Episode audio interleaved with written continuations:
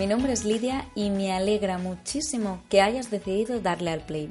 Como cada miércoles, aquí estoy acompañada de una compañera para aprender juntos sobre el yoga de una forma diferente, desde el cariño y la naturalidad de una charla sin guion.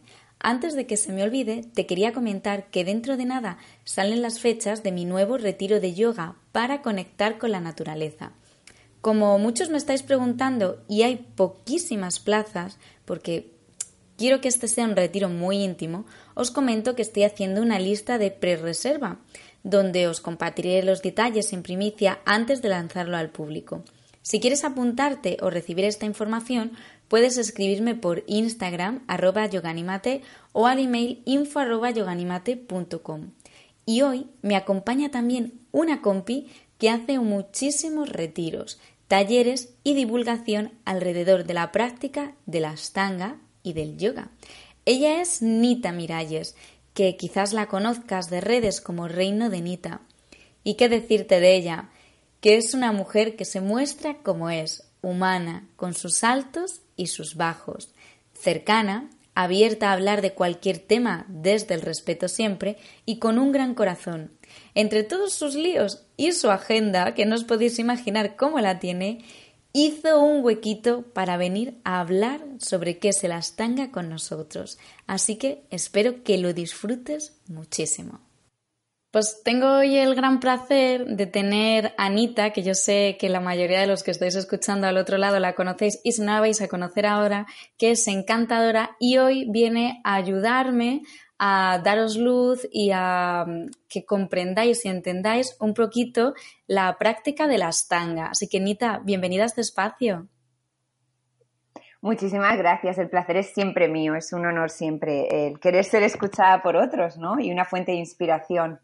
Sí, yo creo que entre todos eh, nos ayudamos y, compartimos, que es importante que hagamos ¿no? este apoyo en la, en la comunidad yogi, que da igual si practicamos un tipo de yoga u otro, yo creo que al final estamos como todos juntos en el, en el mismo camino y eso es realmente lo que importa y lo que tiene que quedar ahí fuerte. Totalmente, aunque incluso a veces encontremos contradicciones o o digamos, eh, conflictos internos, también cómo reaccionamos ante estos es una parte grandísima de la práctica en sí misma. Sí, y oye, para toda esa gente que está ahí al otro lado y que quizás no ha tenido ese contacto con el Astanga o no lo ha practicado, aunque sea un poco difícil, pero así resumido, ¿nos puedes explicar qué es la práctica de Astanga, Anita? Bueno, el problema conmigo es que yo siempre me voy a fuentes de los orígenes. Y si hablamos de Ashtanga, eh, creo que no te refieres a la Ashtanga de Patanjali, ¿no? te refieres a la Ashtanga como, como la práctica. Me refiero un poco más a ahora a lo que la gente encuentra para que entiendan. Sí, sí. Vale, bueno, ¿qué es el Ashtanga? Ah, digamos que todo es. Eh, que todo es Hatha Yoga, ¿no? Y el Ashtanga es un, un estilo que desarrolló eh, junto con la bendición de su profesor, que fue Krishnamacharya. Y el Ashtanga en particular tiene una, una forma de practicarse muy particular y es que todos los días haces lo mismo, por así decirlo. Eh, la belleza de la Ashtanga es que tengas un guía, una persona a la que acudas tanto regularmente como cuando puedas, pero que tengas uno o dos guías fijos en tu vida para que puedan ver el proceso. Y estas personas te van a ir añadiendo asanas. Todo el mundo empieza con las mismas bases y, cada alumno va desarrollando su práctica de forma personal en base a unas eh, series que están creadas. Eh, si el profesor es bueno, que esperamos que sí, siempre va a saber adaptarlo. si no sabe adaptarlo a ti, entonces eh, digamos que es bueno que busques a otro profesor. Sí, pero y eso al final es, en todos los, estilos, yo creo, ¿no? Por supuesto. Pero el Astanga como que a veces tiene muy buena fama o muy mala fama precisamente porque es un, es un estilo que cuando la gente se mete de lleno practica todos los días y algo que practicas todos los días tiene el poder de hacerte evolucionar o de hacerte eh, marchitar y lesionarte fácilmente. Entonces, quizás para darle así un poco a la gente que nos está escuchando, así muy resumido, podríamos decir que en Ashtanga se practica siempre la misma serie de asanas, que es un poco, siempre nos vamos más como a la parte física, ¿no? Para entenderlo así de primeras, quizás, Y luego aparte, eh, pues eh, tenemos ¿no? un guía que nos va dando o nos va dando avanzar. Pero yo creo porque, no sé tú a ver lo que me dices, que igual te llegará la gente con estas preguntas, que es como, pero es que me han dicho que si Mysore, es que me han dicho que si voy a guiada, que si me van dando, que si empiezo yo solo. Mm, aclaramos esto un poquito para quien está al otro lado. Por supuesto. El estilo tradicional de Ashtanga es, era solo Mysore. Mysore significa, Mysore realmente viene de la ciudad donde, donde Patavi eh, bueno, donde Krishnamacharya vivía, en el Palacio de Mysore, luego, luego se mudó de zona, y luego Patavi y se quedó en esa zona, ¿vale? Eh, entonces, el estilo Mysore es que tú vas a un sitio, a una clase, a una sala, a una sala, y en ese lugar cada individuo es introducido a la serie de forma individual. Todo el mundo está haciendo lo mismo, pero cada uno a su ritmo. De hecho, hay una flexibilidad en tiempo. Cada uno entra entre, en un tramo de tiempo, cada uno entra y sale de esa sala conforme le conviene. Porque, como digo, lo que queremos en Mysore es que el practicante se vuelva eh, independiente totalmente. Entonces, por eso es un guía y por eso me gusta la palabra guía más que, que maestro o que gurú, porque tiene unas connotaciones tal vez en la sociedad que vivimos más, más positivas. Entonces, si eres un principiante es genial, porque vas a empezar desde cero. Si eres una persona que ya tienes una práctica de otro tipo, es genial, porque vas a trabajar tu ego. Sí. sí eh, exacto. O sea, para todo sirve. Y si ya eres practicante de Mysore, ya sabes de lo que estoy hablando, por lo tanto no hay mucho que te tenga que explicar. Pero si esto no queda claro, Lidia, pregúntame otra vez porque ten en cuenta que cuando sabemos mucho de un tópico, eh, nos cuesta mucho simplificarlo. Entonces tú pregúntame las veces sí, que Sí, pero nos, nos, pasa a todos, ¿eh, Anita? Que cuando conocemos un poco más sobre un tema, por eso es precisamente la labor que intentamos hacer también aquí en, en este espacio, de acercar todas esas preguntas que a veces la gente me manda y me dice, igual es muy tonto, y digo, no, tonto es quedarse con la duda, no el preguntar y repreguntar. Totalmente de acuerdo. Entonces, sí, tenemos, eh, que hemos dicho, Mysore, y luego eh, también me han dicho, claro, pero yo también puedo ir a clases en las que todos vayamos practicando y el profesor vaya marcando. Entonces, ¿qué, hay, ¿qué diferencia hay con eso? Eh, ¿Qué ocurre? Que Ashtanga, como bien has dicho tú antes, es una práctica física muy demandante. O sea, es una, digamos, yo diría que es la práctica eh, más demandante de todas, de todos los estilos, eh, sobre todo si estás en segunda tercera serie, porque, pero ¿por qué es demandante? No por la sana en sí misma, sino por el ritmo respiratorio que exige.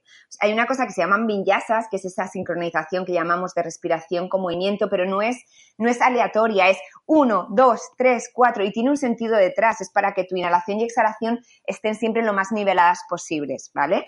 Y para que no pierdas el ritmo, para que no dediques demasiado a las asanas que te gustan y demasiado poco a las que no te gustan, es decir, todo tiene un sentido detrás. Entonces, si tú vas a una guiada sin tener unas bases, eh, una, puede ser que te lesiones por querer llegar a sitios que, no puedes llegar y no tienes una conciencia corporal. Dos, puede ser que te frustres porque ves que hay personas haciendo cosas que tú no y como seres humanos tendemos a compararnos muchos. Y tres, si el profesor te para, porque lo común es que te pares en la sana en la que eh, tú estés practicando cuando vas a Mysore, puede ser también que si no estás acostumbrado a eso, te, te siente mal. Entonces, yo siempre invito a todo el mundo a que venga a lo que se sienta a gusto, pero siempre con la mente muy abierta y sobre todo el corazón, que el profesor no va, no en contra de tuya, sino que hay, un, hay una práctica ya muy establecida que nos ha dado resultados durante años y que podemos ver el proceso de las personas, lo que funciona y lo que no funciona. ¿Esto tiene sentido, Lidia? Mm, para mí sí. yo tengo, yo tengo que decir que yo no soy practicante de, de Astanga, He tenido mis contactos más o menos en determinadas ocasiones, pero es como todo, ¿no? O sea, nosotros eh, enseñamos un tipo de yoga o practicamos un tipo de yoga, pero en esta vida no se puede saber de todo. Y yo hasta aquí lo estoy entendiendo todo bien. vale.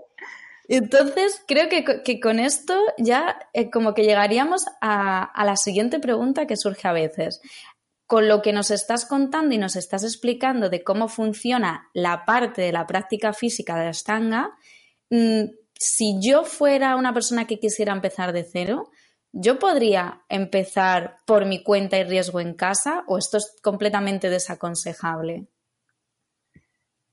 Todo es muy relativo. A ver, yo pienso que toda la persona que tenga voluntad y disciplina puede empezar. Ahora está claro que si quieres eh, pulir y entender mejor la respiración, entender el dristi, que es el punto de enfoque, entender, eh, entender digamos, la belleza y la inteligencia de la práctica, tener un guía es lo que te va a lo mejor a soportar en tu camino, ¿no? A, darte el apoyo necesario, ¿vale? Eh, y la inspiración y la motivación, por supuesto, y el sentido que tiene la práctica, la, trascendencia en sí misma. Pero si no tienes a un profesor, no tienes los medios económicos, hay muchísimos vídeos y eh, puedes hacer, no sé, sesiones Skype tal vez con alguien o visitar a un profesor una vez al mes. Eso también en España hay profesores que hacen eso. De hecho, yo ahora que me voy a establecer en España eh, es algo que, voy a empezar a ofrecer. Entonces, eh, creo que, es posible. No es imposible porque lo que no puede ser es que digas no voy a practicar porque no tengo a nadie cerca. Creo que eso es muy injusto y quien te diga que eso está mal, creo que no tiene ningún sentido porque el yoga es más allá de la práctica física. Entonces, mientras tú no te vayas a lesionar, no pasa nada si estás haciendo una extra respiración o si ese movimiento no, está perfecto. Si es que la perfección existe, que todos sabemos que no. Hmm. Pues yo es que, quería que nos contaras y que nos hablaras un poco sobre esto precisamente, porque aquí también, y lo, he hablado con muchos compañeros, ¿no? El, el, punto a lo que algunas veces o nos ponemos excusas para no adentrarnos en un camino que nos está llamando la atención o por otro lado también la autoexigencia o el cómo hacemos comparaciones incluso entre los que estamos dentro de la práctica del yoga, de tú vas o no vas a clase, de tú haces o yo hago. Entonces digo, siempre, ¿no? Eh, a mí me gusta esto que hayas dicho porque creo que hay un camino y hay una forma para cada persona. Igual, a lo mejor por pueden ser miles de, de motivos, incluso económicos, que tú en un momento dado de tu vida no puedas eh, permitirte, ir todos los días dos veces, pero oye, busca de vez en cuando pues una práctica en un sitio y que te digan, mira, pues mientras utiliza estos vídeos, léete tal cosa, vete avanzando por aquí, ¿no? Que, una cosa que sí quiero añadir eh, es el factor económico a veces sí que nos frena, pero también hay una cosa que, yo creo que deberíamos eh, pararnos a pensar y es que en qué estoy eh, invirtiendo, a veces esto pasa, ¿vale? Estoy invirtiendo mi dinero en un sitio cuando realmente podría irme una vez al mes o podría irme a un retiro al año con, con mi profesora o mi profesor. Y a veces una vez al año, dos veces al año puede ser suficientes para darte la inyección que necesites.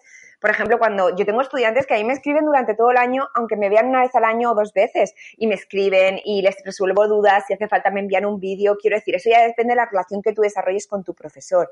Pero que no sea una excusa porque entonces ahí también estás dando tu prioridad a otras cosas en tu vida. Ahí eso cada uno tiene que ser honesto, ¿no? Hasta qué punto esto me importa y hasta qué punto quiero desarrollarlo y quiero entregarme, ¿no? Pero que siempre hay una manera.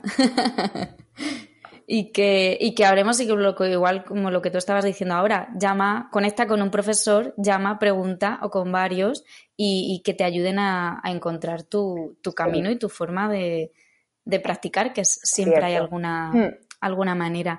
Y claro, porque estábamos hablando también ahora un poco más así como de la, práctica física, pero pasa como, pues como en todos los tipos de yoga, ¿no? Que, no es solo la parte física, sino que hay, y además tú ya lo has dicho y lo has nombrado un par de veces, hay algo más detrás. Entonces, la práctica de Mysore, aunque sea, bueno, de Mysore, perdona, de Astanga, hagamos Mysore guiado como lo hagamos en casa, tiene también una base más detrás y un, y un bagaje. Y quizás eso, aunque a veces se nos olvide, igual es más importante. ¿Qué, opinión tienes tú sobre todo esto, Nita? Bueno, eh, al final es como definamos yoga. La gente solemos definir mucho yoga como unión. Y realmente, si nos vamos a yoga de Patanjali, eh, Patanjali en ningún momento define yoga como unión.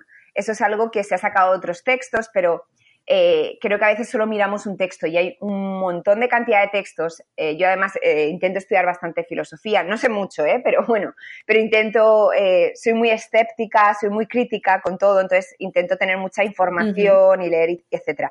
Y yoga realmente, si nos vamos a la primera vez que apareció, que fue en, en los late Upanishads, en los últimos Upanishads, yoga es igual a liberación.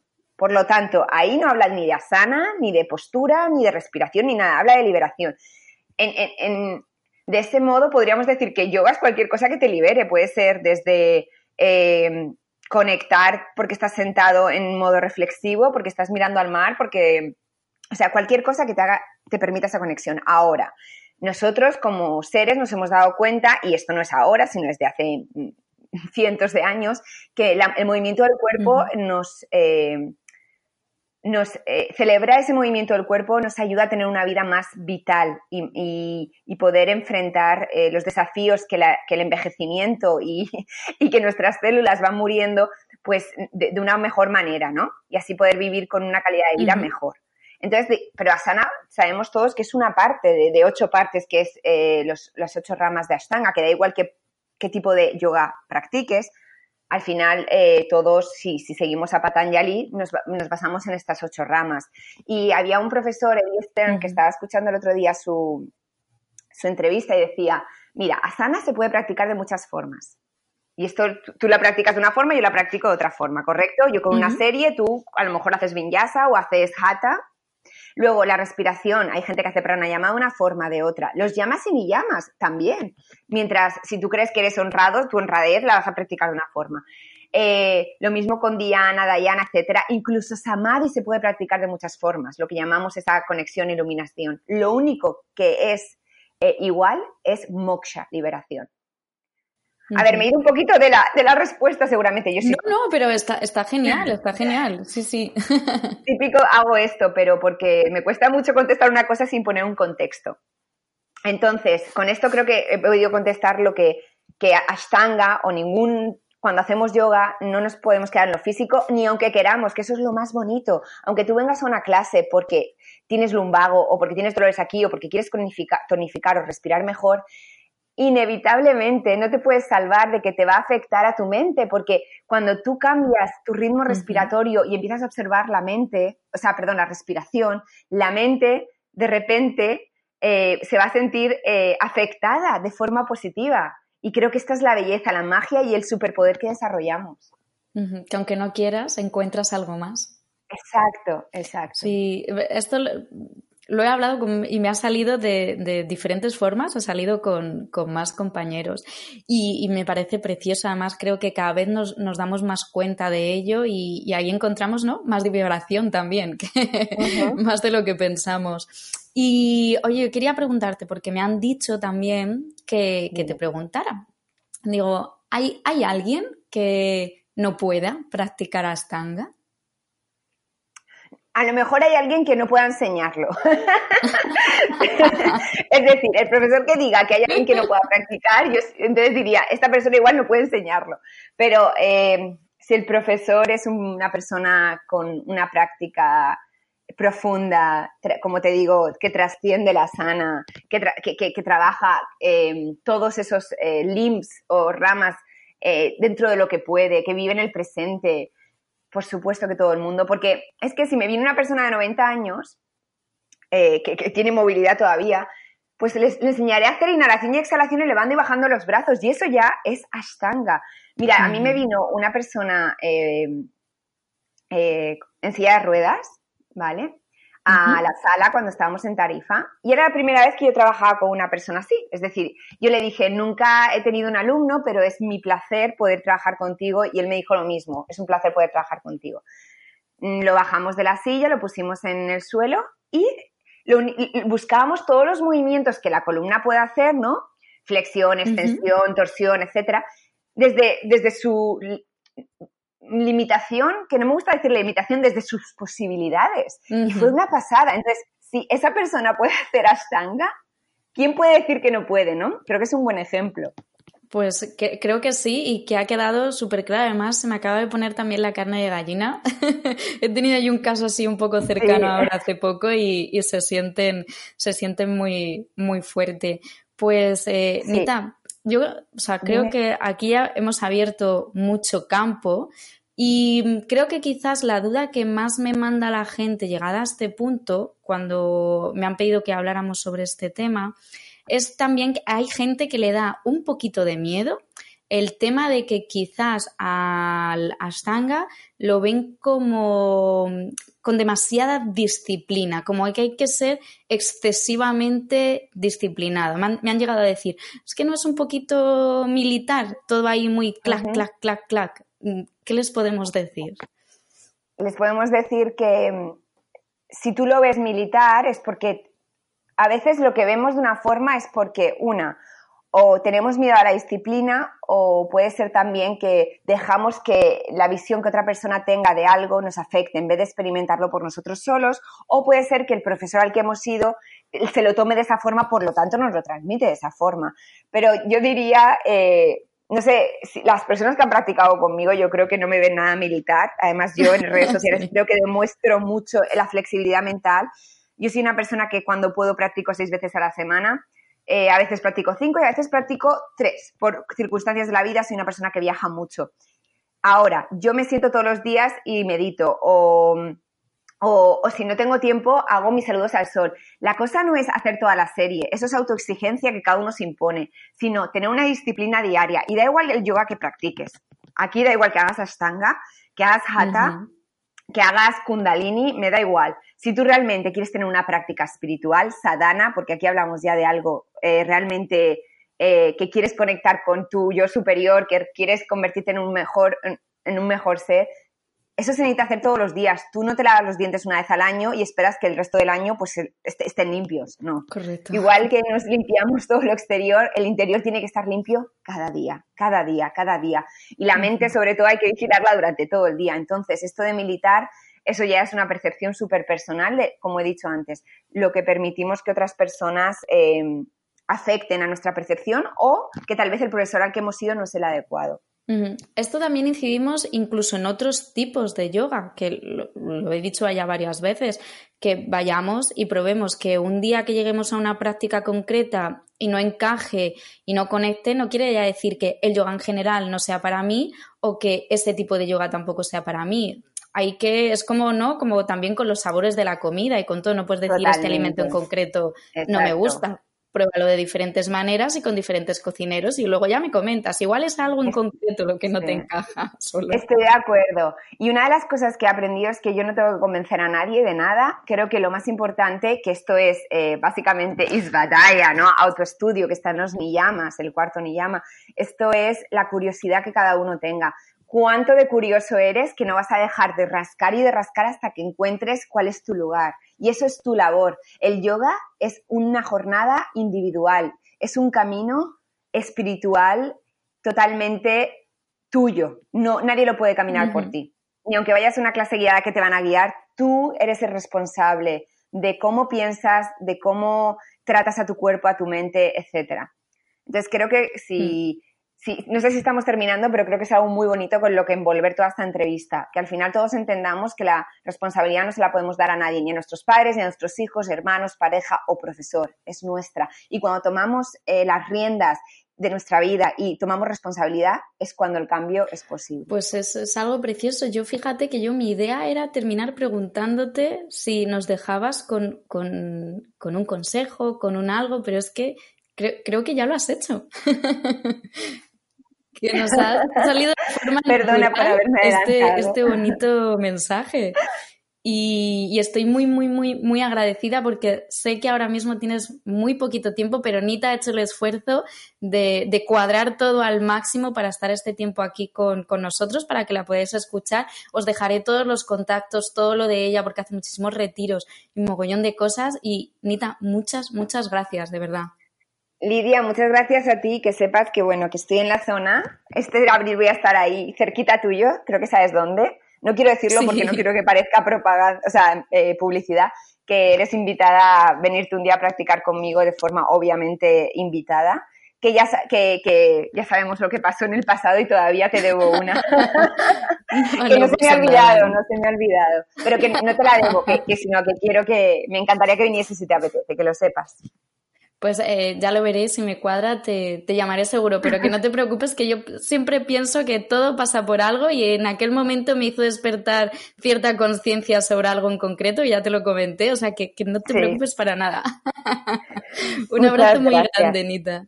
Besos y abrazos. Gracias.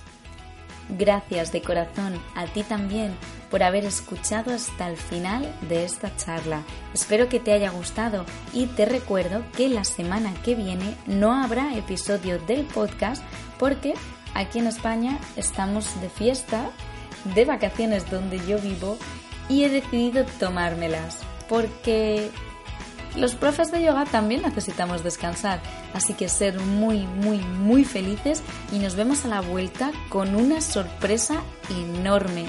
No te digo más. Adiós.